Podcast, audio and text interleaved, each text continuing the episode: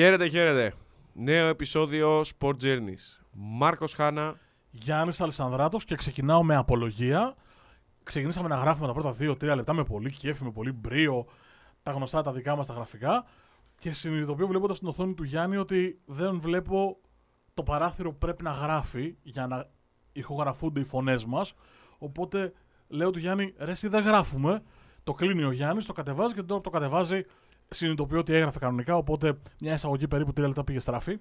Δεν με εμπιστεύτηκε, με άλλα λόγια, να το πούμε. Πω, διαφορετικά. πω, πω, πω, γκρίνια, Παναγία μου. Λοιπόν, Και κάπως έτσι διέλυσε έναν πολύ καλό πρόλογο που είχε πάει περίφημα, ούτε συνεννοημένοι να ήμασταν δηλαδή. λοιπόν. Δεν θα ξανακάνουμε το ίδιο προφανώς γιατί δεν έχει κανένα νόημα, δεν θα βγει το ίδιο καλό. Θα πω λοιπόν μια ιστορία πριν ξεκινήσουμε, η οποία είναι και το background του επεισοδίου. Ε, Πες μας τι, Μάρκο. ναι.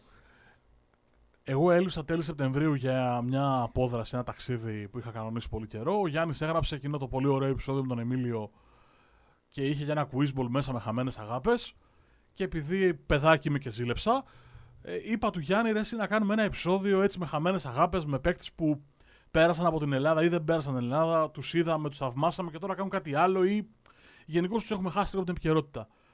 Ο Αλessandros όχι μόνο είχε ξεκινήσει την προεργασία γι' αυτό, αλλά την επόμενη μέρα μου στέλνει μια μυθική σκαλέτα 5.765 λέξεων. Σκαλέτα, μύθος, ε, η οποία ήταν ε, μια έτοιμη εκπομπή, την οποία μπορεί απλά να απαγγείλει και εγώ να κάθομαι τον ακούω. Αλλά για να γίνει κουβέντα και να μην είναι βαρετό, Κάτσε, περίμενα, δεν τελείωσα την ιστορία. Είχα βάλει μέσα για να δημιουργηθεί ένα άτυπο top 10 και τα ονόματα των ανθρώπων που είχαμε δει στο Quizball με τον Εμίλιο. Απλά για να δούμε λίγο τις ιστορίες τους και τα, τα αστεία πράγματα που άφησαν στο πέρασμά τους α, από την Ελλάδα, α, εξαιρώ τον Κουίθα. Ε, ο Μάρκος λέει, έλα τώρα, εντάξει, αυτά πάτε με τον Εμίλιο, γιατί όπως είπε είναι μικρό, μικρό παιδί. Οπότε φτιάξαμε, έφτιαξα, φτιάξαμε εγώ θα πω από την αρχή μια καινούρια. 12 σελίδες, δεν μέτρησα τις λέξεις. δεν φτιάξαμε, έφτιαξε. Εγώ guest star. λοιπόν, να τα βάλουμε σε μια σειρά για να τα πάμε όπως τους πρέπει. Καταρχήν, πού μας ακούει ο κόσμος; Μας ακούει σε όλες τις πλατφόρμες αναπαραγωγής podcast. Στο Spotify, στο Podbean, στα Google Podcast, στα Apple Podcast ε, και στο YouTube φυσικά. Μας βρίσκει στα social media, σε Facebook, Instagram και Twitter, εκεί που ανεβαίνουν ε, όλα όσα γράφουμε στο site, ε, τα επεισόδια και άλλα πράγματα που μας κατεβαίνουν ανά περιόδους στο κεφάλι. Μας διαβάζεις στο www.sportspavlajourneys.gr Εδώ να πω ότι πέρα από τα κείμενά μας και τις ε, παρεμβάσεις φίλων με κείμενα και απόψεις ε, όσο νούπο θα εμπλουτιστεί και με νέο περιεχόμενο podcastικό και μη δεν θα πω περισσότερα, το κρατάω λίγο ε, να υπάρχει έτσι ένα cliffhanger να το σκεφτείτε λίγο και να το έχουμε λίγο. Πα, πα, πα. Ναι, ναι, ναι, ναι, ναι. Αλλά ετοιμάζουμε πολύ ωραία πράγματα, είμαστε πάρα πολύ χαρούμενοι γι' αυτό και θα τα ανακοινώνουμε σιγά σιγά για να μεγαλώσουμε την παρέα, να μεγαλώσουμε το περιεχόμενο και να σας κάνουμε όσο γίνεται περισσότερο συντροφιά ε, όπου μας ακούτε ή όπου μας διαβάζετε. Και να πούμε ότι ξέχωρα από την ε, παιδικότητα του Μάρκου στην ε, έμπνευση του θέματος του επεισοδίου έπαιξε ρόλο και η δική σας άποψη. Τα μηνύματα πήραμε κατά κύριο λόγο στο Instagram λόγω και της παρουσίας του Εμίλιου ε, τον οποίο τον ευχαριστούμε για ακόμη μια φορά και τον Χρήστο φυσικά που ήταν ε, σε αυτά τα μικρόφωνα φιλοξενήθηκαν πριν από δύο επεισόδια πλέον ε, και σας ευχαριστούμε πάρα πολύ για την ανταποκρισία σας. ήταν πάρα πολύ ε, θετική και νομίζω ότι μετά από δυόμιση χρόνια κοντεύουν τα τρία πλέον ε, είναι πάρα πολύ σημαντικό γιατί εμείς το κάνουμε ξεκάθαρα για, τη- για την αγάπη μας. Πάμε σιγά σιγά να μπούμε στο επεισόδιο. Εδώ έπαιζε το μπουζούκι. Εδώ έπαιζε μπουζούκι, ναι, ναι, ναι. Και στην προηγούμενη εισαγωγή είχε μπουζούκι, αλλά το κόψαμε τώρα. Έχει πάλι μπουζούκι, αλλά για άλλο λόγο. Δεν υπάρχει top 10, ούτε χωρισμένο. Όχι. Έχουμε, βρει, έχουμε αφήσει τους 6, να πούμε. Ε, οι 5 από τους 6 έχουν περάσει από τα ελληνικά γήπεδα, τους έχουμε θαυμάσει.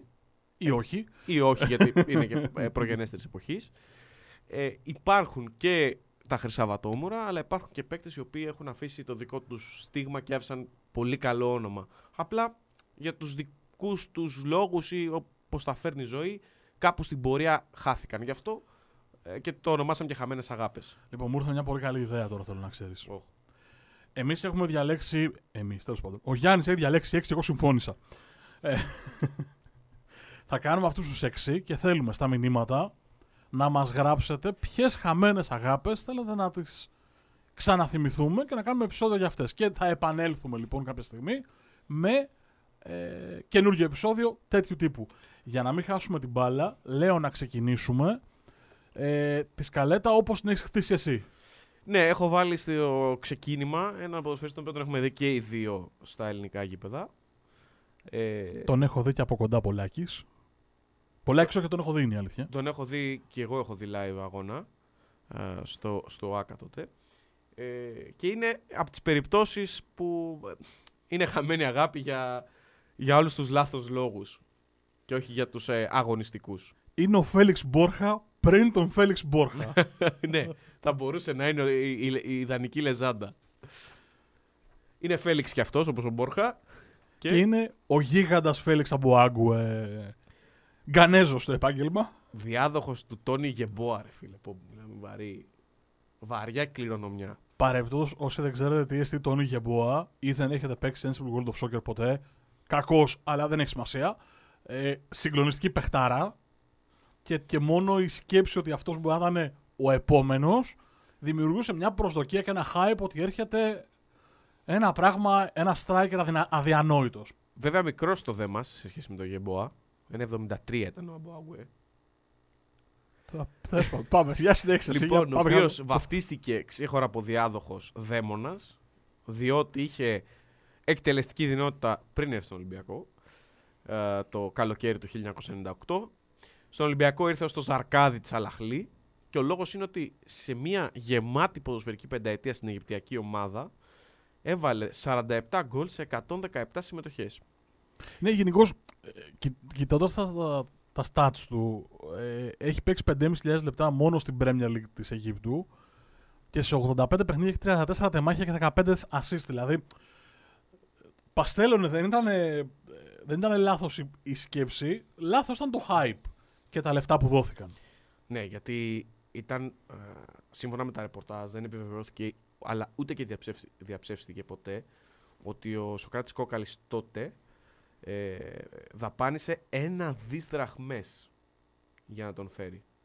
Βέβαια, αργότερα υπάρχουν, είναι αντικρουόμενα τα ρεπορτάζ, άλλες φορές σε άλλα αναφέρονται ήταν λιγότερα τα χρήματα, εδώ ήταν, τότε έπαιζε πολύ αυτό το ποσό. Γενικότερα υπάρχει μια ασάφεια γύρω από το οικονομικό σκέλος της μεταγραφής αυτής. Παρόλα αυτά ήταν πολλά λεφτά. Ας μην πούμε να δεις, αλλά...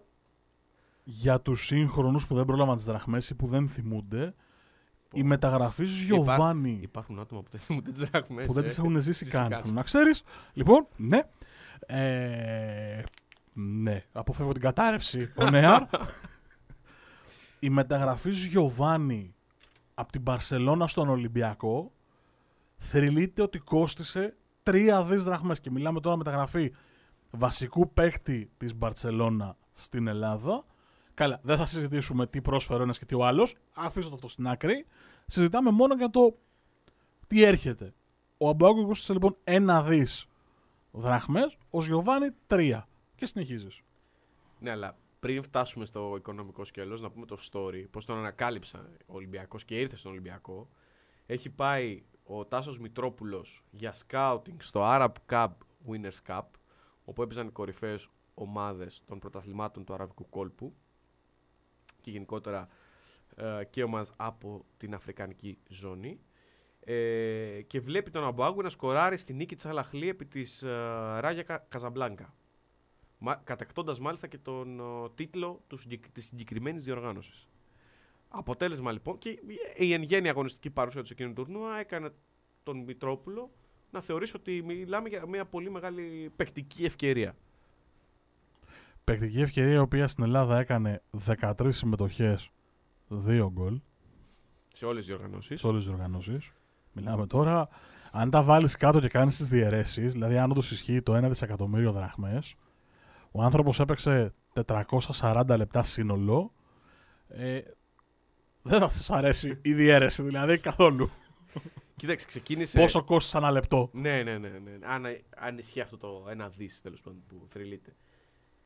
Καταρχάς, επειδή έψαξα λίγο Google εφημερίδε τότε από τα αρχεία, ε, από τα φιλικά και όλα έχει αρχίσει η ψήθη είναι ότι αυτός δεν βοηθάει. Δεν κάνει. Δηλαδή έχει παίξει κάτι αλλαγές σε κάτι ε, φιλικά ε, προετοιμασίας ε, εντός και εκτός Ελλάδας τότε και δείχνει ότι δεν σκοράρει. Του δίνουν πίσω σε χρόνο τέλος πάντων.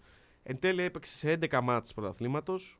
Ολοκλήρωσε από αυτά μόλις ένα 90 λεπτό κόντρα στην Ξάνθη την 19η Μαΐου του 1999. ημερομηνία ορόσημη γιατί ήταν και το μοναδικό παιχνίδι που έπαιξε από την αρχή μέχρι το τέλος. Και έβαλε ένα γκολ στο πρωτάθλημα κόντρα στον ε, Εθνικό. Αυτή ήταν η συνεισφορά του στο πρωτάθλημα που κατέκτησε εκείνη τη σεζόν αργότερα Ολυμπιακός. Έπαιξε σε δύο παιχνίδια του κυπέλου Ελλάδος. Εκεί σκόραρε και το δεύτερο γκολ του κόντρα στο Εγάλεο. Πρέπει να σου πω ότι έχω την αίσθηση, αλλά είναι πολλά χρόνια πίσω και δεν το θυμάμαι ακριβώς, ότι στο μάτς με το Εγάλεο με στο Άκα. Είμαι μάρτυρα του ενός από τα δύο. και αγωνίστηκε και μία φορά στα προκριματικά του Champions League εκείνο το καλοκαίρι κόντρα στην ανόρθωση για λίγα λεπτά αντικαθιστώντας τον Ηλία Ιβιτ και ενώ το τελικό σκόρ είχε διαμορφωθεί ήδη 2-1 στο, στο ΟΑΚΑ. Αυτέ αυτές ήταν οι, οι, οι παρουσίες του σε όλες τις διοργανώσεις. Τι κάνει αυτή η ψυχάρα τώρα; Τι να σου πω. Το εντυπωσιακό είναι ότι ξέχωρα από την Αίγυπτο και τον Ολυμπιακό ακολούθησε παικτική παρουσία στις Μαλδίβες, στην Ινδία, στο Μαν στο Βιετνάμ, στα Ηνωμένα Αραβικά Εμμυράτα στο Κουβέιτ και έκλεισε την καριέρα του στο Κατάρ έχοντας μία δήλωση όταν πλέον πια ε, υπέγραψε το τελευταίο του συμβόλαιο στην Ινδία και τη Μουμπάι ότι μου αρέσει να γυρνάω τον κόσμο και να εξερευνώ. Μου αρέσει να μαζεύω εμπειρίες ζωής. Καλά, πήγε να παίξει Μαλδίβες τώρα, εντάξει. Μιλάμε για. Δεν έχω να πω κάτι περισσότερο. Όπω θα σου πω, ε, για, εκείνα, για τα δεδομένα εκείνων των κατηγοριών υπάρχουν κάτι συμμετοχές. Α πούμε, σε σεζόν που είναι μικρές, 14 συμμετοχές, 9 γκολ. Δηλαδή για αυτά τα πρωταθλήματα μια χαρά. Αλλά εκεί παίζουμε εγώ και εσύ, θέλω να σου πω έτσι.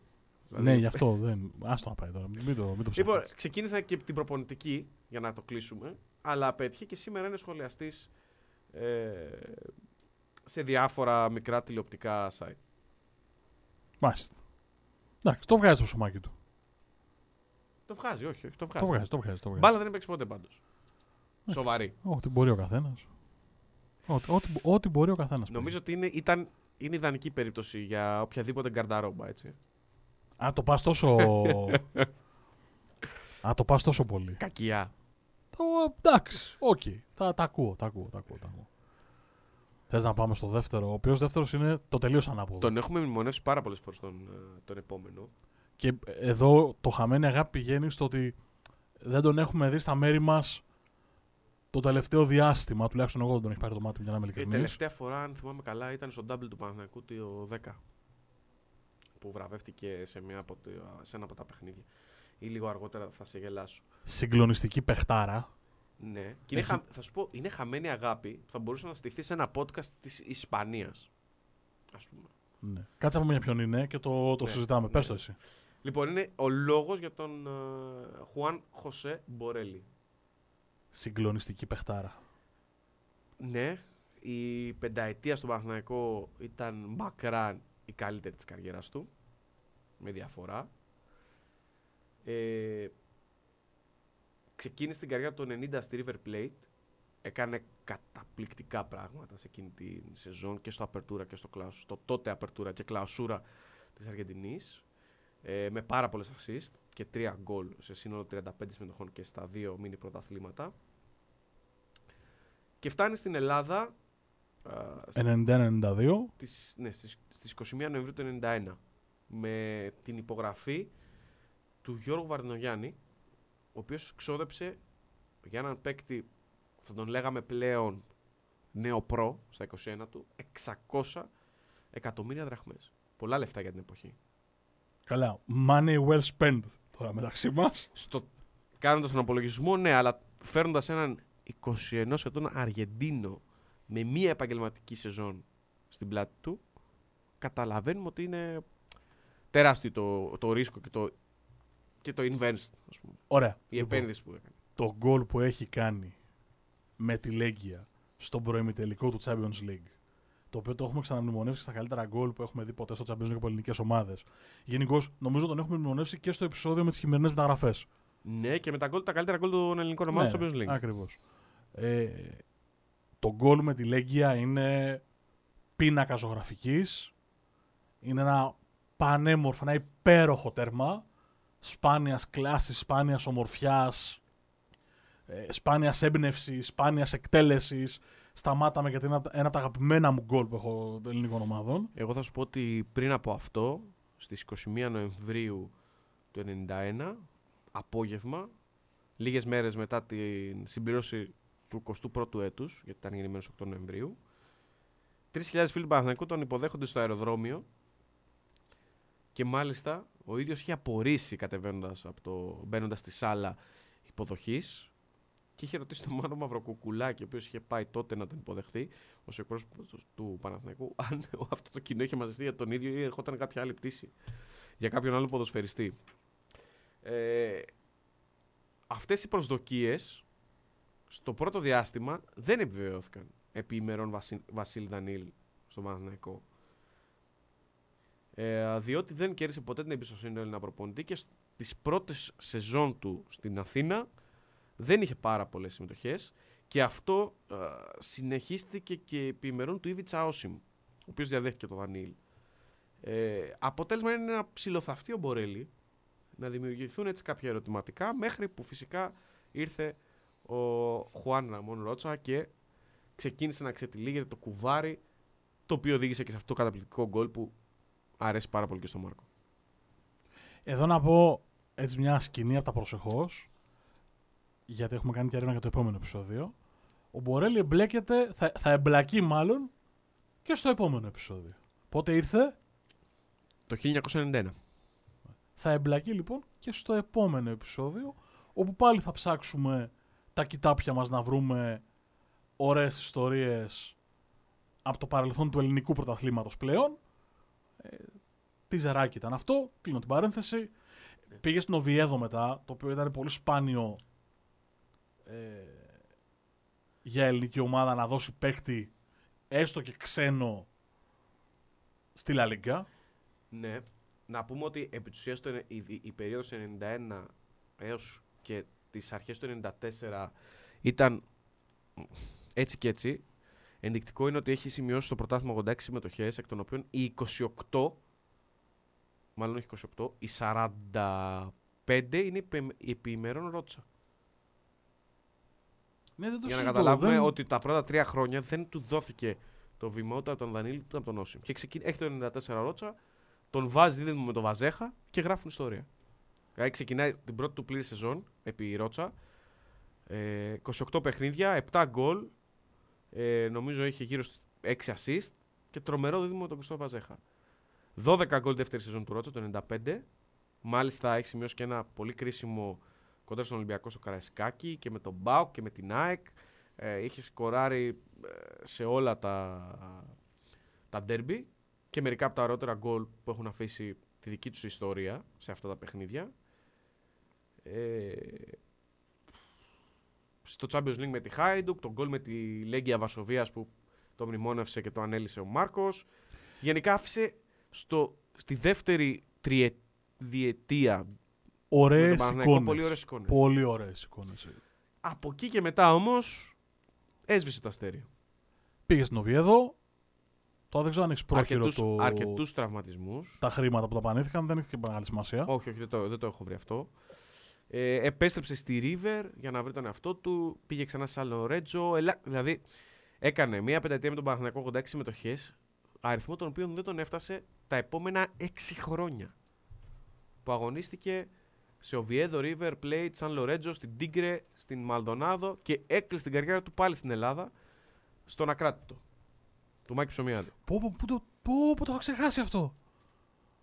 Το 2002. Α, παπά, το είχα ξεχάσει αυτό. Όπως και ο πει, τίποτα. δεν, δεν έχω να πω κάτι άλλο. Εντάξει, κλείσαμε. Δηλαδή, πες τι κάνει τώρα, πάμε παρακάτω. Δεν, δεν έχει άλλο. Ε, ασχολείται με την, ε, με την ομάδα νέων της River Plate από το 2004. Ακόμα έχει, και σήμερα. Μέχρι σήμερα. 18 χρόνια είναι στα τμήματα ανάπτυξης της River Plate. Την ψυχάρα. Και φυσικά έχει ε, βοηθήσει πάρα πολύ την ε, River να αναπτυχθεί. Έχει βγάλει τον Βιγιάλμπα, ο οποίος αγωνίζεται στο MLS και έχει πάρει τρελά λεφτά πήρε River από τον Βιγιάλμπα. Ε, είναι πολύ στενός συνεργάτης του Μαρσέλο Γκαγιάρδο. Και γενικότερα είναι μια εμβληματική φιγούρα της ε, River και προπονητικά ξέχωρα από παικτικά. Ρε τον Μπορελ, τι μου θύμισες τώρα, παιχταράς μεγάλος. Τρο, τρομερό, τρομερό. Πάρα πολύ καλός παίχτη. Απλά είναι αυτό που λέμε ότι πολλε- σε πολλές περιπτώσεις δεν σε με ένα σύλλογο ταιριάζει τόσο πολύ που όταν φύγεις μπορεί όλο αυτό να χαθεί. Δηλαδή, Ναι, πόσο, ναι, ναι. πόσο σημαντικό ρόλο παίζει το DNA μιας ομάδας στους ίδιους τους ποδοσφαιριστές. Και μιλάμε για ένα παιχταρά το έξερε πολλά κιλά μπάλα. Δεν είναι ότι ε, τον ανέδειξε ο Παναθηναϊκός μέσα από το στυλ παιχνιδιού, δηλαδή αγωνισμό Ναι. για τον Μπορέλη. Για να καταλάβετε γιατί παίχτη μιλάμε, διαβάζω εδώ ότι το 95-96 κλήθηκε και στην Εθνική Αργεντινής. Για τέτοιο επίπεδο συζητάμε τώρα. Καταρχήν ήταν βασικός παίκτης ομάδας που έφτασε στους 4 του Champions League. Δηλαδή, όπως και να έχει, υπήρχε ε, κουβέντα για τον ίδιο πολύ μεγάλη. Έκανε double, πήρε το double του Παναθηναϊκού το 1995. Έπαιξε τα τελικά του Champions League, διεθνής με την Αργεντινή ε, 7 φορές. Έκανε πραγματάκια. Εντάξει, για να πείσει τον Μπασαρέλ να σε πάρει στην Αργεντινή εκείνης τη εποχή Ναι, ναι, ναι. ναι. ήταν πολύ μεγάλο πράγμα. Για Ο- τους μικρότερους, sorry Γιάννη μου, για τους μικρότερους απλά θα πω βάλτε ένα YouTube. Έχετε, δηλαδή, όσο Ναι. ακούτε το επεισόδιο, έχετε ένα YouTube δίπλα. Ε, κλικάρετε, βάλτε και θα καταλάβετε τι εννοούμε και γιατί μας βλέπετε και έτσι ενθουσιασμένους με, ε, με συγκεκριμένους παίχτες ή μη ενθουσιασμένους με κάποιους άλλους. Πάμε παρακάτω, δεν Ο, έχει αγα... σημασία. ο αγαπημένος Χώτα Χώτα των οπαδών του Παναθηναϊκού. Παιχταρά. Κλείνω, κλείνω με τη λέξη παιχταρά, γιατί πρέπει να έχω πει ήδη 47 φορές. Λοιπόν, και ο, και ο άλλος που έρχεται στο νούμερο 3 είναι παιχταρά. Αγωνίστηκε. Ναι, ήταν, ήταν πολύ μεγάλος. Ναι. ήταν πολύ καλός παίκτης. Ήταν λίγο ηχέμηθος βέβαια. ε. Ναι, ναι. ναι. Α, δεν, δεν μας τα έλεγε τα μυστικά. Όχι, άφησε τη δική του ραγιδά γιατί έχει σκοράρει σε δύο ευρωπαϊκά. Έχει βάλει δύο γκολ με την φανέλα Τσάεκ σε δύο τεράστια ευρωπαϊκά παιχνίδια. Το ένα είναι μυθικό παιχνίδι. Και, Βασικά θα μπο- και το άλλο μυθικό είναι. αλλά και πάμε πιστεύω ότι κάλλιστα θα μπορούσε να είχε διαφορετική πορεία αν το μυαλό του λίγο και ίσως και η ΑΕΚ, ε, η, δι- η διοικητική ΑΕΚ εκείνη τη περίοδο ήταν λίγο διαφορετική. Μιλάμε λοιπόν για τον Βάλτερ Σεντένο. Ναι. Κώστα Αρικανός. Τεράστια καριέρα και δεν ήταν και γυρολόγος, δεν ήταν περίπτωση ο Άμπο Άγκουε, ας πούμε. Δηλαδή έπαιξε στην καριέρα του σε τέσσερις ομάδες επί της ουσίας. Παίζει στην ΑΕΚ του, των αρχών της δεκαετίας του 2010. Δηλαδή 2012-2013 θα ψηλοσυζητήσουμε περισσότερο. Τώρα μιλάμε για έναν ποδοσφαιριστή ο οποίος σκόραρε στον Περναμπέου και στο Ολύμπικο. Σε δύο από τα μεγαλύτερα, αν όχι τα μεγαλύτερα, αποτελέσματα και ευ- ε, βράδια ευρωπαϊκά της ΑΕΚ. Μ' αρέσει που δεν με διόρθωσες καθόλου. Μέσα δεκαετίας του 2010. Όχι, παλικάρι. 2002. 2000, εγώ, εγώ, εγώ, εγώ Α, είπα δεν- 2012. Δεν, δεν το άκουσα καν. να αναιρεθεί παρακαλώ να διαγραφεί από τα πρακτικά, όχι 2012 προφανώς. 2002 ε, σε μια ΑΕΚ που έχει κι άλλο Κωνσταντινό. Ναι, το φιλαράκι του, το right. Έτσι. Με δύο Κωνσταντινούς δεν υπάρχει αυτό. Εντάξει, δύο Κωνσταντινούς οι οποίοι ήταν διεθνείς με την εθνική χρόνια και πολύ καλοί παίκτες. Εγώ επιμένω ότι ήταν παιχτάδε. Για να καταλάβετε για ποια ΑΕΚ συζητάμε και ποιο ελληνικό ποδόσφαιρο κατά επέκταση, δεν θα την ανοίξω αυτή την κουβέντα γιατί θα μελαγχολήσουμε. Ε, το μάτς που λέει ο Γιάννης ότι έχει σκοράρει ο Σεντένο ένα συγκλονιστικό γκολ είναι προφανώς το Real ΑΕΚ ε, στον Μπερναμπέου Τη Real των Γκαλάκτικο. Σωστά. 2-2. στις 22 Οκτωβρίου του 2002. Και για αυτή την ΑΕΚ στα καλύτερα γκολ του Champions League. Σωστά. Και στα δύο μέρη θα βρείτε πολλά στοιχεία. Σωστά. Γυρίστε πίσω την πρώτη σεζόν. Διαβάζω την 11η της ΑΕΚ εκείνο το βράδυ του Μπερναμπέου για να καταλάβετε γιατί συζητάμε. Ε, Χιώτης, Κωστένο, Γλουράιτ, Καψής, Γεωργάτος, Κατσουράνης, Ζαγοράκης, καλησπέρα, καλώς ήρθατε, Λάκης, Κασάπης, Τσιάρτας, τέλος πάντων τα έχει κάνει ρόιδο στην πορεία, αλλά ήταν ο Τσιάρτας, και Ντέμις Νικολαίδης στην κορυφή. Το θυμάστε αυτό το μάτς καθόλου; Το θυμάμαι απ' έξω και κατά και πες και τις αλλαγές. Λοιπόν, πρόσεξε τώρα λοιπόν για να το δέσουμε. Η ΑΕΚ χάνει 2-0 από νωρίς. Πάει με αυτό το σκορ στα αποδυτήρια του ημιχρονού. Ε, ο Μπάγεβιτς είναι σε φάση. Θυμάσαι το Μακμάναμαν να έχει βάλει σε άλλο παιχνίδι δύο γκολ. Νομίζω και με τον Παναθηναϊκό είχε κάνει κάτι. Ή με τον Ολυμπιακό, δεν θυμάμαι Δεν τέλος θα σου πω πάντων. ψέματα. Το Μακμάναμαν στη Real τον θυμάμαι μόνο για τον bicycle kick με τη, με τη Βαλένθια. Ναι, Δεν οκ. τον πολύ θυμάμαι για άλλα πράγματα. Αλλά δεν έχει καμία σημασία. Ε, στο 54 Κάνει δυο αλλαγές. Ο Μπάκεβιτ βγάζει τον Ντέμι, βγάζει τον Τζιάρτα και βάζει Ήβιτ και Μαλαδένη. Στο 70 βγάζει τον Γεωργάτο και βάζει τον Σεντένο. Το παιχνίδι γυρνάει τούμπα με έναν τρόπο που δεν έχει ξαναγίνει στον Περναμπέου. Η ΑΕΚ αρχίζει και βγάζει ευκαιρίες, αρχίζει και βγάζει ενέργεια, αρχίζει και βγάζει τρεξίματα. Είναι μια ΑΕΚ στιβαρή και η Real είναι η Real των Galacticos, ο Πογιάννης. Δηλαδή συζητάμε τώρα Ζιντάν, Ρονάλντο, Μακμάνα, Ρομπέρτο Κάρλος, Κασίγια, Καμπιάσο. Ε, καλή ομάδα, πάρα πολύ καλή ομάδα. Βασικά σούπερ ομάδα.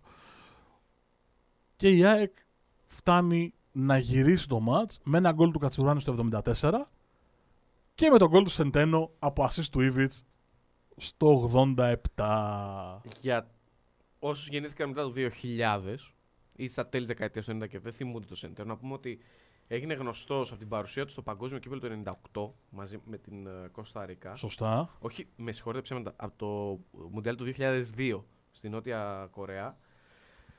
Ε, Μεσοεπιθετικός, δεκαράκι δηλαδή, όπως ήταν τότε της εποχής. Πολύ καλός σκόρερ για τα δεδομένα της θέσης του και δημιουργός καλός. Και παρότι έβγαλε τον κόσμο από τα 174 εκατοστά, δεν είναι και πρώτο boy δηλαδή, ήταν πάρα πολύ καλός κεφαλοσφαιριστής. Είχε πάρα πολύ καλό άλμα. Οπότε, με παρουσία στο Μουντιάλ, γενικότερα έως τότε επταετή θητεία αναντικατάστατος στην ε, Εθνική Κόστα Ρίκα, ε, γεμάτη σεζόν στο Εθνικό Πρωτάθλημα της Κόστα Ρίκα. OK, okay, δεν είχαμε πολλές εικόνες τότε, αλλά α, σήμαινε πολλά για, για εκείνες εποχές. Ε, ήρθε λοιπόν στην ΑΕΚ, κατάγραψε 14 συμμετοχές, σημείωσε 2 γκολ και τα δύο ήταν ευρωπαϊκά. Ε, 27 εμφανίσεις σε όλες τις διοργανώσεις με την ΑΕΚ. Αν βάλουμε και το κύπελλο, έχει 4 γκολ. Ε, και όπως ε, είπε ο Μάρκος, ξεχωρά από αυτό το γκολ που αναλύσαμε στο Σαντιάγο Μπερναμπέου, έχει βάλει και στο Ολύμπικο ε, το γκολ με το οποίο η ΑΕΚ πήρε βαθμό από τη Ρώμα 1-1. Ε, είναι, ένα, είναι, είναι σεζόν με τις εξωπαλίε. Μπράβο. Είναι σεζόν που η ΑΕΚ τελειώνει τον όμιλο αήττητη με Γκενκ Ρώμα και Ρεάλ. Δεν έχει χάσει πουθενά. Έχει σκοράρει σε 4 από τα 6 παιχνίδια του ομίλου και δεν προκρίνεται. Και αυτό το δίδυμο το οποίο ήταν πάρα πολύ καλό και ο Σεντένο και ο Ράιτ, το, το χρήζο δίδυμο επειδή είχαν και δύο καταγωγή από την Κωνσταντίνα και ήταν και φίλοι και παραμένουν μέχρι σήμερα μάλιστα, ε, έφυγαν με πολύ κακό τρόπο, με προσφυγή, καθώς τότε ήταν η, ε, η διοίκηση Μάκη Ψωμιάδη στο τελείωμά της, όπου έφυγε ξαφνικά, άφησε αρκετά χρέη στην ομάδα. Τέλος πάντων ήταν εντελώς άδοξο το, το τέλος αυτής της συνεργασίας και που μπορούσε να είχε δώσει περισσότερα, θα πω εγώ. Γιατί δεν ξαναπέξει στην Ευρώπη του Γύρισε ξανά στην πατρίδα του μετά. Γενικώς δεν του έσκησε ο Σεντένο με αυτά που βλέπαμε. Δηλαδή, εγώ δεν τον θυμάμαι να λέω τι παίχτης είναι αυτός, τι, τι προσόντα. Ήταν ένας πάρα πολύ καλός ρολίστας. Ναι, ναι, τίμιος. Τίμιος, δηλαδή, πρόσφερε πράγματα. Προερχόμενος από τον πάγκο και σε, σε, σημαντικά παιχνίδια. Και στα ντέρμπι είχε πολύ καλή παρουσία. Κοιτώντας τη σκαλέτα σου, κόλλησα σε δύο πράγματα. Το ένα θα το πω εγώ, το άλλο θα το αφήσω να το πεις εσύ. Ε, σκάλασα ότι έχει 137 συμμετοχές με την Εθνική Κωνσταντίνα. Κάποια, στιγμή, κάποια στιγμή ρέκορδμαν συμμετοχών, τώρα είναι τρίτος σε συμμετοχές. Και θέλω να μου πεις πού κοουτσάρισες; Εμένα αυτό, αυτό με διέλυσε. Λέει. Τον το είδα, έπαθα, λέω ωραία. Και να δεις πώς θα φέρνει η ζωή. Ε, είναι από το, το 2013 να με κρέμα στα ποδοσφαιρικά του παπούτσια στην Παγιαμόν, έπειτα από μια δεκαετή παρουσίαση στα Πρίσα. Και ε, από το 2015 είναι προπονητής στο εγχώριο πρωτάθλημα. Έχει περάσει από την uh, Πουνταρένα, την uh, Municipal Γκρέθια, έτσι, που ήταν η Ελλάδα, αλλιώς, να το πούμε έτσι. Ομάδα Ελλάδα για τρία χρόνια, με 16 19. Τη Ζεράκη ετοιμάζουμε ειδικό επεισόδιο για την Municipal Γκρέθια και θα χαρεί πάρα πολύ και μια ψυχή που έχει περάσει πολλές φορές σε αυτή την τρίτη σεζόν από τα μικρόφωνα. Εγώ αυτό να ξέρετε το ακούω πρώτη φορά. Δεν θα κάνω καν παύση. Θα μου το πει όταν κλείσουμε. Θα ενημερωθώ και εγώ κάποια στιγμή. Ξέρεις, έχω καλεσμένο υπόθεση. Μετά την Ελλάδα πήγε στα Πρίσα και πλέον προπονεί, προπονεί την Γουαδελούπε. Ομάδα του εγχώριου πρωταθλήματος.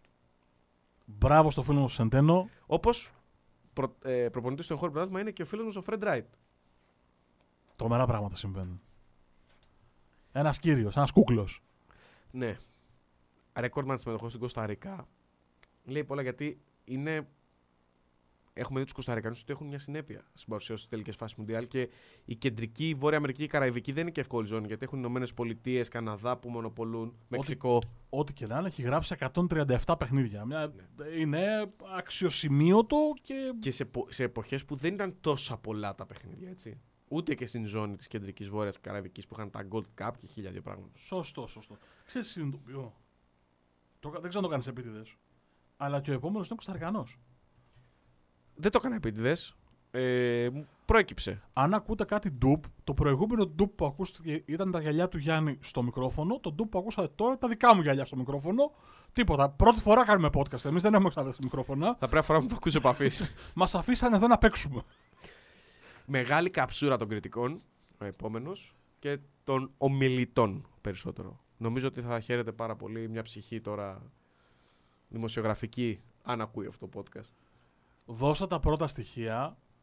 Ε, να σου πω ιστορία με Ronald Γκόμες να πέσεις κάτω. Λοιπόν, γεννημένος 24 Ιανουαρίου του 1975 στην Πούντα Αρένας της Κωνσταντίνα. Έρχεται το καλοκαίρι του 1999, μεσούσεις του καλοκαιριού, για τον Όφη ο Ρόναλντ Γκόμες. Ρίχτω. Όχι, δεν θα το. Προχώρα, δώσε λίγα Α. στατιστικά και θα το. Εντάξει, ένα, και- Θα σε με πιάσω boy, εγώ με στα boy στατιστικά. 1,90 τρομερό σουλούπι για κλασικό φορ περιοχής. Ε, αγωνίστηκε από το 99, όπως είπαμε, έως το 2002 στον Όφη. Ε, με περισσότερα από 40 γκολ και 80, 80 πλάς συμμετοχές σε όλες τις ε, ε, διοργανώσεις. Λοιπόν, άκου να δεις τώρα τι γίνεται. Μιλάμε ότι με γύρισες πίσω α, ακριβώς 20 χρόνια. Γιατί όμως; Ε, πάλε ποτέ εθνοσπορ. Το εθνοσπορ ήταν ένα περιοδικό, να πω για όσους δεν το ξέρουν. Πολύ πίσω πήγες τώρα. Που άγαμα σου λέω τώρα, στο να πάνε. Το εθνοσπορ λοιπόν ήταν ένα περιοδικό που βγαίνει κάθε Δευτέρα, το έπαιρνες μαζί με το έθνος τότε. Εγώ το έχω προλάβει, το ξέρω. Δεν είναι, μην... Το οποίο ήταν μια, για μένα μια από τις πιο ωραίες εκδόσεις που έχω δει. Και ήταν και ένα, μια πολύ αγαπημένη μου συνήθεια τη Δευτέρα. Δηλαδή πάντα έπαιρνα το Εθνοσπόρ για να ενημερωθώ για το τι έγινε το Σαββατοκύριακο στην Ελλάδα, στον κόσμο, στατιστικά. Πάρα πολύ πλήρες. Κανονικό περιοδικό, μέσα στην εφημερίδα. Ε, δεν θυμάμαι πόσα χρόνια έτρεξε. Αρκετά όμως. Και επειδή δεν υπήρχε τότε ίντερνετ, ξέρετε, site, κινητά, να ξέρουμε να πάσα και στιγμή τι συμβαίνει, ήταν ο τρόπος να ενημερωθούμε.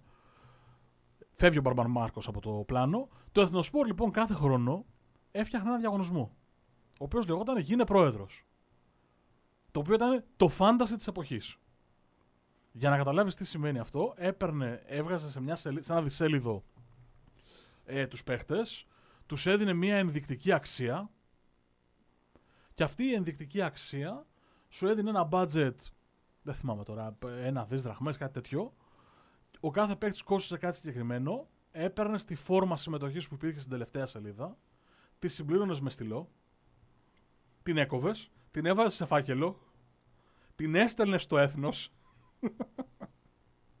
και κατοχύρωνες τη συμμετοχή σου. Γίνε πρόεδρος, λεγότανε. Γίνε πρόεδρος. Γίνε αυτό, αυτό. Λοιπόν. Ε, και αυτό είχε κάποια δώρα τέλος πάντων, αλλά στην ουσία ήταν το πρώτο φάνταση παιχνίδι, πιστεύω, στη χώρα. Τέλος πάντων, το πρώτο φάνταση παιχνίδι που γνώρισα εγώ. Ε, την πρώτη χρονιά λοιπόν που παίζω φάνταση πρέπει να είναι τη χρονιά που ήρθε ο Γκόμες. Θέλω να μου πεις τι έχει κάνει ο Γκόμες την πρώτη του χρονιά ή να το βρω εγώ, γιατί εγώ να, να το βρω αμέσως και να σου το πω ή να το πεις εσύ. Τον έχω πάρει επιθετικό και έχω πάθει παράκρουση. Έχω, έχω γίνει σχεδόν όφη. Πρέπει να βάζει. Δηλαδή, τον θυμάμαι ότι για τα λεφτά που κόστιζε όταν τον πρωτοπήρα, γιατί δεν είχε στην αλλαγή, όπως έχουμε τώρα στο Fantasy, κάνω αλλαγές μες στη σεζόν. Το στέλνε στην αρχή, καληνύχτα, καλησπέρα. Τέλος, δεν έχει κάτι άλλο. Την πρώτη σεζόν είχε 19 γκολ σε 28 εμφανίσεις. Ε, κατά σου λέω, θυμάμαι, είχε βάλει πολλά. Τα περισσότερα βέβαια στον πρώτο γύρο που είχε βάλει. Ε, δε- σε 16 συμμετοχές είχε βάλει 16 γκολ. Είχε Ήταν ο, ξεκινήσει λόγος, έτσι. ήταν ο λόγος λοιπόν που κέρδισα μία μπάλα ποδοσφαίρου. Τρομερό του Ζαβί. Να- Και με το που τον είδα το θυμήθηκα. Λέω, κοίτα να δεις τι μου θύμισες. Έχω την αίσθηση ότι σε εκείνη τη χρονιά είχα επιθετικούς τον Γκόμεζ. Δεν θυμάμαι ποιον είχα βασικό, γιατί είχε- είχε τρεις επιθετικούς να πάρεις. είχα τον Γκόμε, τον Νίκο Κιζερίδη του Άρη και δεν μπορώ να θυμηθώ το πιο ακριβό μου. Ήταν ο Τζιοβάνι, άραγε. Μπορεί να ήταν ο Τζιοβάνι. Δεν έχει σημασία. Αυτή ήταν η ιστορία μου. Ε, με το που μου το έδειξες στη σκαλέτα, λέω: Κοίτα τι μου θύμισες τώρα. Να πούμε, Χαμένη αγάπη από τις λίγες. να πούμε ότι σ- ο Γκόμες ξεκίνησε την ασχόληση του με το ποδόσφαιρο στην ηλικία των 12 ετών. Ε, το 1987 εντάχθηκε σε ομάδα το 1992. Γιατί, γιατί η οικογένεια ήταν άπορη, πουλούσε κρεατοπιτάκια που έφτιαχνε η μητέρα του σε λεωφορεία, καλλιεργούσε ρύζι και φασόλια στα χωράφια με τον πατέρα του και γενικότερα δεν ήταν ούτε έλατρες του σχολείου, ούτε των σπουδών. Οπότε α, και λόγω της οικονομικής ε, δυσχέρειας που είχε η οικογένειά του αναγκάστηκε από πολύ μικρός να, να εργαστεί όπως και πολλοί πολλοί ακόμα ποδοσφαιριστές που προέρχονται από αυτές τις ε, χώρες.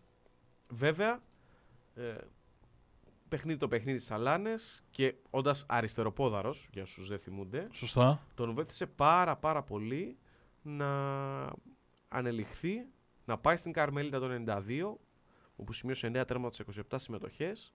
Τον πήρε η κρατεά δύναμη τότε ε, και για τους φίλους του στοιχήματος που αν την ξέρουν η Αλαχουελένσε, με την οποία συ- συ- σημείωσε σε δύο χρόνια 45 γκολ σε 68 συμμετοχές. Ε, μεταπήδησε στην La Liga, παρακαλώ πολύ, με την φανά της Χιχών και της Έρκουλες. Εκεί είχε μια κάμψη πριν τον πάρει όφη και α, τον α, μάθουμε ε, όλοι. Και ο Μάρκος κερδίσει και την μπάλα από το γίνε πρόεδρος του πάλε ποτέ κρατεούμπου Εθνοσπορ. Συνειδητοποιώ ότι το γίνε πρόεδρος έτρεχε online στην πλατφόρμα του Έθνους μέχρι και πέρσι. Ναι, που το πήρε το SDNA και το έκανε. Τι λες τώρα; Ε, Με δώρα, ό- όπως και τότε. Τι ναι, λες ναι. τώρα; Ναι, ναι. Απαπα.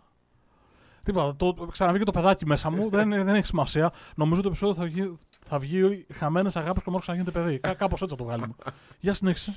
Μάλιστα, ε, στην ε, παρουσία τους στην Ελλάδα είχαν ενδιαφερθεί πάρα πολλές ομάδες. Ανάμεσα τους και ο Παναθηναϊκός. Σωστά, Ε, σωστά, σωστά. Ο οποίος ποιον προτίμησε. Αυτός και αυτός πρέπει να μπει σε χαμένη αγάπη. Derek Boateng. Ήταν ανάμεσα σε Γκόμες και Boateng. Ο Μπάτεν, θέλω να ξέρεις, ήταν πάρα πάρα πολύ καλός παίχτης. Ναι, θέλω να σου πω δεν έπιασε το Παναθηναϊκό. Ναι, δεν, δεν έκανε αυτά. Ε, για τον Γκόμες θυμάμαι να γράφονται κάθε καλοκαίρι, δηλαδή στα- στα δύο-τρία καλοκαίρια έμεινε, τέσσερα. Ε, κάθε καλοκαίρι γράφονταν ότι πάει κάπου μεταξύ Παναθηναϊκού, Ολυμπιακού, ΑΕΚ, ΠΑΟΚ. Δηλαδή έφυγε κάθε καλοκαίρι από τον Όφη. Και τελικά δεν έφυγε ποτέ. Και να πούμε ότι ανατρέξτε στο προοδευτική ε, όφη τη σεζόν του 1999 και πιο συγκεκριμένα αν θέλετε ημερομηνία 17 Οκτωβρίου για να δείτε ένα από τα 100 καλύτερα γκολ της uh, πρώτης εθνικής. Όπως έχει ψηφιστεί και επιλεχθεί από τους uh, δημοσιογράφους της κρατικής uh, τηλεόρασης. Πάρα πάρα πάρα πολύ καλός. Γκολάρα, απίστευτη γκολάρα. Δεν λέω περισσότερα. Μπείτε ε, να το δείτε. Και τον έχω στην ψυχή μου γιατί ένα καλοκαίρι πέρασα μια μπάλα η οποία προήρθε από τα 19 δικά του τεμάχια. Καλή μπάλα. Νομίζω ήταν. ήταν select. Θα, θα, θα, θα σου πω τώρα κάτι που είναι, τελ- θα είναι τελείως ανακριβές. Έχω την αίσθηση ότι ήταν μια select. Ωραία. Για όσους δεν το πρόλαβαν, πάλι γυρίζουμε πολλά χρόνια πίσω. Το να έχεις μπάλα select στα τέλη της δεκαετίας του 90 ήταν, Πολυτέλεια. ήταν σοβαρό πράγμα. Δεν ήταν... Θυμάμαι ότι ήταν μια μπάλα, είναι select, που ήταν μαύρη και είχε πράσινα φινιρίσματα ε, στα. Στους ρόμ, όχι ρόμβους, στα σχηματάκια της Ναι, σειραφές. ναι, ναι. Έπως.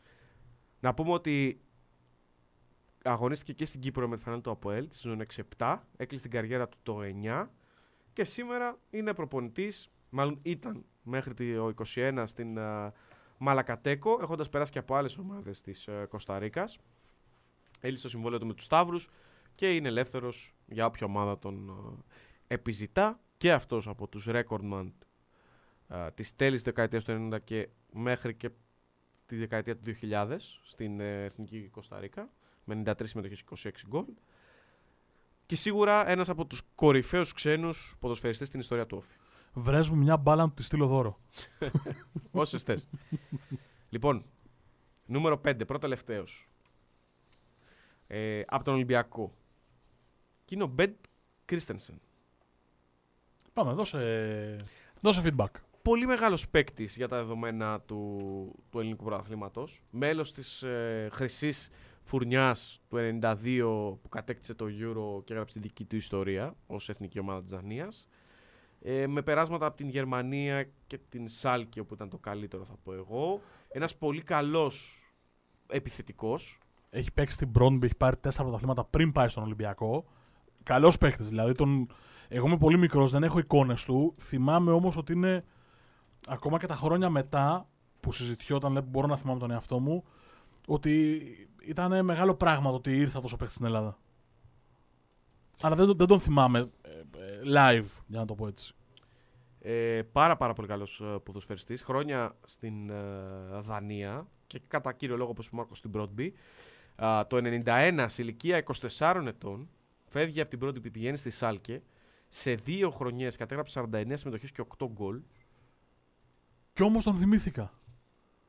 Πες μου ότι έχει κάνει hat-trick με την Tenerife σε μάτς του UEFA. Νομίζω ναι. Ε, δεν, δεν κατάλαβε τι διαδικασία έγινε στο μυαλό μου αυτή τη στιγμή. Άστο να πάει. Ε, συνέχισε εδώ και σε διέκοψα τελείως ακόμα και σου ζητώ συγγνώμη. Να το ψάξω λίγο και να το, να το βρούμε. Για προχώρα. Να πούμε ότι είχε το προσωνύμιο Turbo και στην Ελλάδα το κάναμε το Turbo από τη Δανία. Ε, ήρθε επί εποχής ε, Αργύρης Αλιαρέλης στον Ολυμπιακό. Μάλλον όχι, Κόκαλης. Σοκράτη Κόκαλη. 93-94. 94, ναι. Η, η διάδοχη κατάσταση ε, στα ξεκινήματα του Σοκράτη Κόκαλη. Το Δεκέμβριο του 1992 ανέλαβε, υπέ, υπέγραψε ο Σοκράτη Κόκαλης ε, την, ε, την αγορά του πλειοψηφικού πακέτου τέλος πάντων. Να μην το συζητήσουμε περισσότερο. Έχει κάνει hat-trick με την Τενερίφη, δεύτερος γύρος του κυπέλου UEFA, Οκτώβριο-Νοέμβριο του 1993. Έχει χάσει ο Ολυμπιακός 2-1 στην Τενερίφη και έχει κερδίσει στην Ελλάδα 4-3 και έχει αποκλειστεί. Και να πούμε ότι με την Broadby ήταν στη χρυσή φουρνιά της Broadby του Μόρτεν Όλσεν για όσους θυμούνται που έφτασε μέχρι και τα ημιτελικά του κυπέλου ΕΦΑ το 1991 και ήταν βασικό και αναντικατάστατο μέλος εκείνης της, ε, της ομάδας ε, και σκεφτείτε ότι έφυγε με ένα ποσό το οποίο ήταν τεράστιο έτσι. έπαιρνε αμοιβή 400.000 κορώνες που δεν, πάρα δεν έχω... πολύ, είναι πάρα πολύ μεγάλο νούμερο για την αρχές δεκαετίας του 90. Ε, έτσι. Δεν έχω αναλογία. Κοιτώντας λίγο τα στατιστικά του, έχει 30 συμμετοχές, 15 γκολ με τον Ολυμπιακό. 55 συμμετοχές, 11 γκολ, 6 assist με τη Σάλκε. 56 συμμετοχές, 30 γκολ με την Μπρόντμπι. Και 62 συμμετοχές, 16 γκολ με την Κομποστέλα, που σημαίνει ότι όπου πήγε, αν μη τι άλλο, το διψήφιο το πιάσε. Ακριβώς. Να πούμε ότι έρχεται με συμβόλαιο ένα συνένα στον Ολυμπιακό για να πλαισιώσει τους προτάσου Φαναστόπουλο και Μπατίστα. Πω, τι λες τώρα. Ε, να πούμε βέβαια ότι ο Αναστόπουλος τότε το 93-94 δεν είχε πάρα πολλές συμμετοχές. Ήταν τελευταία του σεζόν, αν δεν κάνω λάθος. Ε. Έχω την αίσθηση, αλλά πρέπει να το δω. Δεν το, δεν το έχω απ' έξω. Ε, και αποτέλεσε το, την ιδανική περίπτωση ε, για να συμπληρώσει αυτά τα ονόματα στη γραμμή κρούσης τα οποία ακούσατε. Να πούμε ότι το πρώτο γκολ με τον Ολυμπιακό έρχεται στις 5 Σεπτεμβρίου, στην τρίτη αγωνιστική, πολύ νωρίς. Ε, κόντρα στον ΠΑΟΚ. Μάλιστα δίνει και την νίκη στον Ολυμπιακό σε εκείνο το μάτς. Και τον ίδιο μήνα, λίγες, λίγες μέρες αργότερα, ε, συμπληρώνει δύο γκολ κόντρα στην Πότεφ. Ε, και το νικηφόρο 5-1 του Ολυμπιακού που του δίνει και την πρόκριση ε, και την ευρωπαϊκή συνέχεια. Και φυσικά στη συνέχεια έρχεται ε, αυτό το hat trick κοντά στην Τενερίφη, στο κύπελο ΕΦΑ, ε, που μνημόνευσε ο, ο Μάρκος, που είναι και η μεγαλύτερη εμφάνισή του με την ερυθρόλευκη φανέλα. Ναι, ναι τον, τον θυμήθηκα. Προσπαθώ να θυμηθώ, προσπαθώ να καταλάβω με ποιον τον έχω μπερδέψει. Γιατί είναι αρκετά. Είναι 93-94, οπότε είμαι αρκετά μεγάλος για να μην τον θυμάμαι. Που σημαίνει τώρα εγώ έχω μπερδέψει τις φάτσες προφανώς. Γι' αυτό είμαι σε αυτήν την κατάσταση και μου έρχονται αναλαμπές από παιχνίδια. Δεν έχει καμία σημασία. Μην ασχολείστε μαζί μου της ηλικίας. Είναι, θα μου περάσει. Γεια συνέχισε. Ε, εντάξει, βέβαια είναι οι χρονιές όπου ο Ολυμπιακός ε, είναι πίσω στο πρωτάθλημα, έχει μείνει από νωρίς πίσω και ε, δημιουργεί τη μετέπειτα ομάδα που σάρωσε με τους συνεχόμενους τίτλους του Μπάγεβιτς. Ε, δεν πήγαινε πάρα πολύ καλά το πράγμα. Είχε γκολ, είχε συμμετοχές, είχε θετική παρουσία. ωστόσο, δεν μπόρεσε να... Μάλλον δεν ενεργοποίησε ποτέ το, το συν για να παραμείνει στην ομάδα. Πάντως με τον Προτάσοφ, όταν έφυγε... Ε, πριν φύγει ο Προτάσοφ για την Γκάμπα Οζάκα, για όσους θυμούνται τότε στην χειμερινή μεταγραφική περίοδο, είχε κάνει πραγματικά ε, τρομερά πράγματα. Τι κάνει τώρα; Ήτανε, για όσους θυμούνται, το τελευταίο μάτσο του Προτάσοφ είναι το 6-1 στη Νέα Φιλαδέλφια. Ε... Ε, όχι το 6-1, με συγχωρείτε. Ε, το 1-1 που έπεσαν τα φώτα στη Νέα Φιλαδέλφια. Ένα γκολ του Προτάσοφ είναι το πρώτο που θυμάμαι τον εαυτό μου να βλέπει από γήπεδο. Είναι ένα Απόλλωνας, ένα Ολυμπιακός Απόλλωνας στο παλιό Καραϊσκάκης. Νομίζω ότι είναι 3-1. Τώρα είναι το 91, είναι το 90, δεν το, νομίζω το 91. Συνέχισε. Πάμε. Ε, δώσε μου τι κάνει τώρα. Εκεί ναι. θέλω να καταλήξουμε. Ε, να πούμε ότι πήγε Βαρύς στην αναστεναγμό. Κομποστέλα στην Γκενσλέρ στην Τουρκία και έκλεισε την ε, καριέρα του στην ε, αγαπημένη του Μπρόντμπι. Στην οποία από το 2005 και μετά βρίσκεται ανελειπώς. Να πούμε ότι είχε ρόλο προπονητής στην Under 19 από το 5 στο 11. Μετά έγινε προπονητής επιθετικών στο σύλλογο, βοηθός. Ποιος, ποιος το λέγει; και από το 2016 και μετά από ένα σύντομο πέρασμα στην εθνική ομάδα της Δανίας στην Under 19 είναι στην ομάδα νέων και πάλι της Μπρόνμπι uh, μέχρι και σήμερα. Και μπράβο του. Εγώ να τώρα ξέρεις τι κάνω, ε. Μάθασε τι μπορώ να κάνω αυτή τη στιγμή. Κάτι στατιστικό ψάχνεις τώρα εκεί πέρα, αλλά δεν μπορώ να καταλάβω τι. Ψάχνω να βρω τον γκολ που σου λέω ότι προτάσω. Γιατί είμαι τέτοιος, δηλαδή, δεν υπάρχει περίπτωση. Αυτός είναι ο Μάρκος Χάνα. Ναι, τίποτα. Απλά έχω πετάξει άλλο θέμα, σε άλλο podcast, σε άλλο. Θα το βρω. Ξεκίνα τον επόμενο και θα σε διακόψω έχοντας βρει αυτό που ψάχνω. Λοιπόν, ο επόμενος να πούμε ότι είναι εντελώς διαφορετική φάση. Γνωστό στο ελληνικό κοινό και για την παικτική του ποιότητα, αλλά και για τις uh, ε, συναντήσεις του ως αντίπαλος του Ολυμπιακού. Δεν αγωνίστηκε ποτέ στο ελληνικό πρωτάθλημα και ήταν από τις περιπτώσεις παικτών όπου το ταλέντο του ξεχύλιζε, η ικανότητά του να φορτώνει τα αντίπαλα δίκτυα με γκολ ήταν τεράστια, αλλά ποτέ δεν μπόρεσε να έχει συνέπεια στο μυαλό του.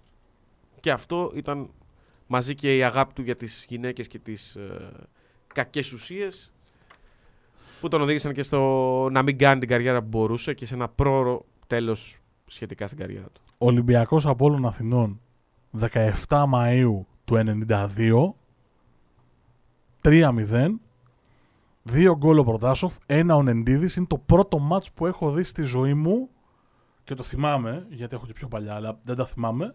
Ποδοσφαιρικό που έχω δει από κοντά. Και μάλιστα τότε στο μυαλό μου είχε αποτυπωθεί ότι επειδή το έβαλε τον γκολ στο 18 ο Προτάσοφ, γι' αυτό το θυμόμουν σίγουρο, γι' αυτό έψαχνα να βρω να ανοίγει το σκορ Προτάσοφ σε μάτς με τον Απόλλωνα. Ε, πάντα μέχρι, μέχρι να φτάσω τα 8-9, ξέρω εγώ, 10 πόσα έφτασα, ε, στο 18 πάντα ήμουν σε φάση τώρα θα μπει γκολ, τώρα θα μπει γκολ, τώρα θα μπει γκολ. Όχι, αλλά ήμουν 7 έτσι, δηλαδή συγχωρήστε με. Ε, θα πεις το όνομα τώρα. Για το Σαρντέλ, ναι, ναι, το... Πάρα πολύ καλός παίχτης. Και όπως ε, έγραψε σε, μια, σε, μια, σε ένα αφιέρωμα που είχε κάνει ο Νίκος Σιριώδη στο Σπόρ 24, ε, επικαλούμε τη δική του αυθεντία του συναδέλφου γιατί πήρα κάποια στοιχεία από εκεί η ζωή του Ζαρντέλ θα μπορούσε να είναι sex, drugs and scoring goals. Ξεκάθαρα. Ο Ζαρντέλ είναι συνυφασμένος με την ελληνική πραγματικότητα, διότι είναι οι χρονιές που η Πόρτο παίζει Champions League με τον Ολυμπιακό ε, κάθε χρόνο, δηλαδή γινόταν η κλείδωση. Είχαν βγάλει Ολυμπιακός Πόρτο και μάλλον Ρεάλ και ψάχναμε ακόμα να κλείσουμε το καρέ. Και από τα πρώτα μεγάλα cheat ε, του FIFA. Για όσους ε, έπαιζαν τότε. Έχω ακόμα καλύτερο. Ένα τα πρώτα μεγάλα cheat του τίτλου Champions League που έβγαινε τότε για το PlayStation 1. Ε, μεγάλο τσιτ. Ε, εκτελούσε από τα 40 μέτρα και μπάλα πήγαινε μόνη της. Ναι, ναι, ναι. Ο Ζαρντέλ. Ναι, Ακριβώς. Αυτός και ο Τζιοβάνι Έλμπερ. Ναι, ο Έλμπερ, ο Έλμπερ. Μπάγκερ. Πω, πω, τι είπα τώρα. Oh, έχουμε ανοίξει το κουτάκι τώρα. Καλά, εντάξει, δεν θα τελειώσουμε ποτέ. Τζιοβάνι Έλμπερ, τι θυμήθηκες. Ε, σε, μια σεζόν, σε, μια, σε μια δεκαετία που η Βραζιλία έβγαζε με το τσουβάλι ε, ποδοσφαιριστές οι οποίοι ερχόντουσαν μα- στο- σε συλλόγους Ισπανίας και της Πορτογαλίας. Γεννημένος στη Φορταλέζα, μια από τις μεγαλύτερες επαρχίες της ε, χώρας, η πέμπτη μεγαλύτερη πόλη για τους φίλους της ε, ε, γεωγραφίας. Ανδρώθηκε στη Βάσκο Νταγκάμα, με την οποία ε, αγωνίστηκε στις υποδομές από το 91 και στην ανδρική ομάδα από το 92 στο 96 με λίγες συμμετοχές. Ε, το 95-96 όμως κάνει την μεγάλη κίνηση γκρέμιο και τον ε, παίρνει δανεικό. Εκεί να πούμε ότι συνυπήρξε με έναν ποδοσφαιριστή ο οποίος σε εισαγωγικά θέλετε εντός εισαγωγικού, εκτός εισαγωγικών μετέπειτα τον διέλυσε. Και ο λόγος είναι για τον Ροναλντίνιο, θα πούμε στην πορεία. Με την Γκρέμιο λοιπόν σε 13 συμμετοχές σημειώνει 10 γκολ, συμ- συγκεντρώνει όλα τα βλέμματα πάνω του και τον παίρνει η Πόρτο με ένα τεράστιο χρηματικό αντίτιμο για τα δεδομένα της ε- εποχής. Το 1996. Κατευθύντε τώρα.